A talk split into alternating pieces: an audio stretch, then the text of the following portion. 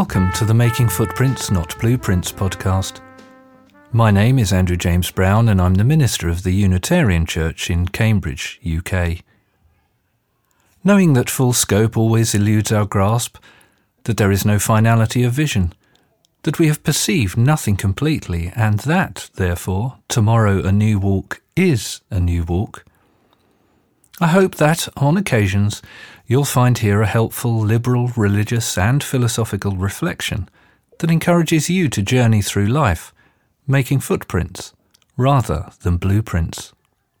Welcome. Living lovingly in hypernormal times. A short thought for the day offered to the Cambridge Unitarian Church as part of the Sunday service of mindful meditation.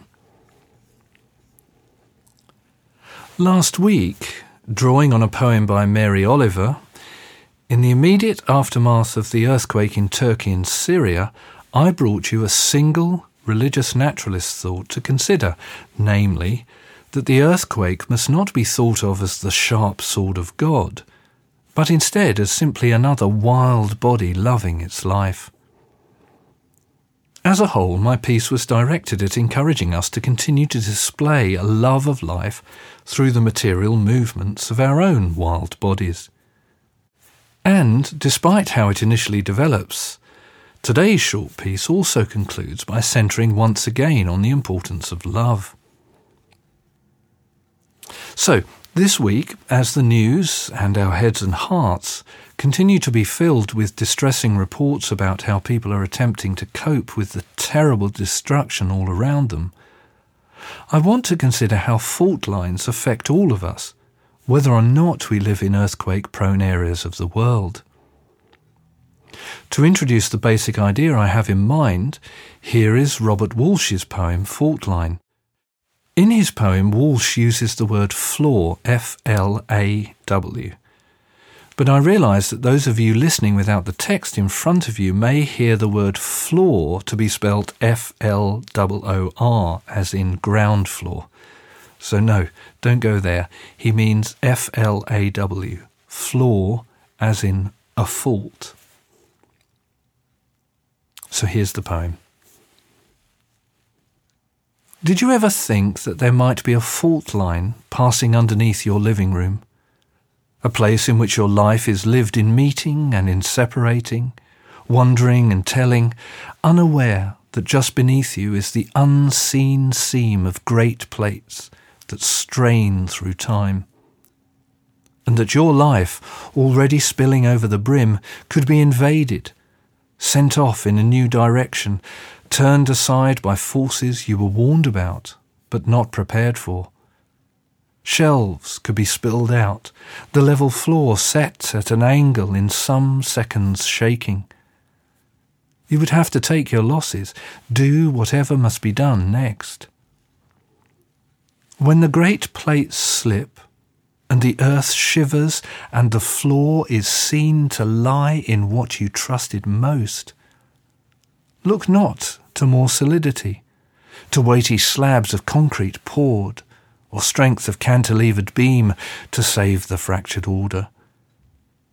Trust more the tensile strands of love that bend and stretch to hold you in the web of life that's often torn, but always healing. There's your strength.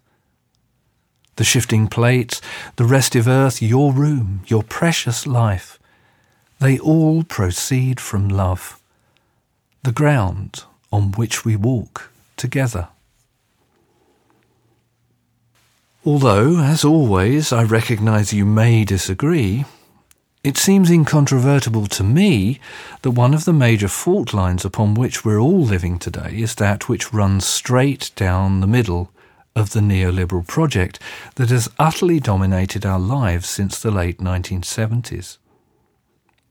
As many of you will already know, promoters of the project claim that by relying solely on market mechanisms, by promoting individual over collective rights, and that by reducing the role of the state to the absolute minimum, it is possible to create a society that both maximizes individual freedoms and radically improves economic growth and prosperity.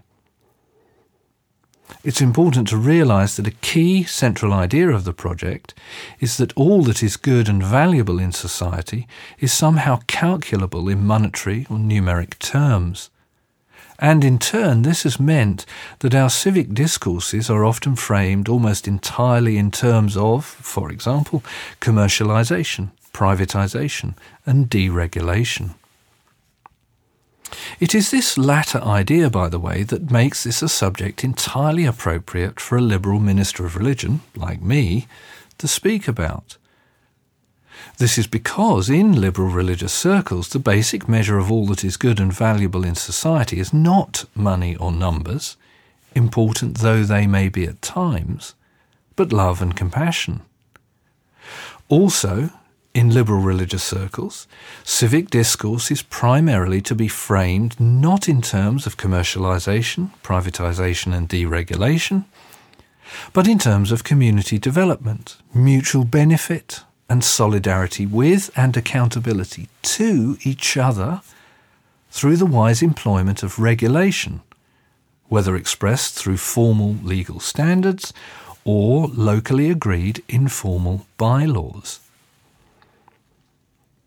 Anyway, as all of us can now see, and many of us are now also viscerally feeling through our squeezed wages and pensions, poor employment conditions, the rising cost of food and energy, the collapse of key public services such as social and healthcare, public transport, and so on, the neoliberal project is beginning to judder very disturbingly.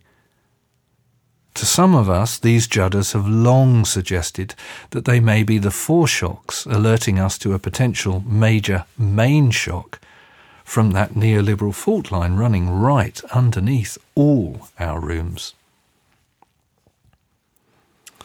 But despite the warning judders, it remains astonishing to me how so many people within our society continue to carry on as if nothing is amiss at all. This ability has a name hypernormalization. But you may ask, what precisely does that word mean? Well, here's Brandon Harris introducing the word to readers of the New Yorker magazine on November the 3rd, 2016. Quote, the anthropologist Alexei Yurchak, in his 2005 book, Everything was forever until it was no more, the last Soviet generation, argues that during the final days of Russian communism, the Soviet system had been so successful at propagandizing itself, at restricting the consideration of possible alternatives, that no one within Russian society, be they politicians or journalists, academics or citizens, could conceive of anything but the status quo until it was far too late to avoid the collapse of the old order. The system was unsustainable. This was obvious to anyone waiting in line for bread or gasoline, to anyone fighting in Afghanistan or working in the halls of the Kremlin. But in official public life, such thoughts went unexpressed. The end of the Soviet Union was, among Russians, both unsurprising and unforeseen. Yurchak coined the term hypernormalization to describe this process. An entropic acceptance and false belief in a clearly broken polity and the myths that undergird it. Unquote. Now, I don't know about you, but this seems to be speaking loudly and clearly to our present situation here in the UK and I'm sure in many other places in the world, if you happen to be dropping in and listening to this podcast. Of course, if I'm right about this, I cannot stop the main shock coming, even though, since 2007 2008, I have consistently tried to alert my own local community to what have always seemed to me to be warning foreshocks. Just browse through my blog if you want to find them. However, despite being unable to do anything about any coming main shock, I do feel able to conclude this piece by saying something positive, practical, and hopeful that I think can help all of us survive both fore and main shocks. To do this, all I need do here is simply reread the second stanza of Walsh's poem, the relevance of which, in these hypernormal times, I hope you will now be able to hear more clearly and powerfully than before. When the great plates slip, and the earth shivers, and the flaw is seen to lie in what you trusted most, look not to more solidity, to weighty slabs of concrete poured, or strength of cantilevered beam to save the fractured order. Trust more the tensile strands of love that bend and stretch to hold you in the web of life that's often torn but always healing. There's your strength. The shifting plates, the restive earth, your room, your precious life, they all proceed from love, the ground on which we walk together. And that brings us to the end of this edition of the Making Footprints, Not Blueprints podcast. So, farewell for now, and remember, tomorrow a new walk is a new walk. See you on the path.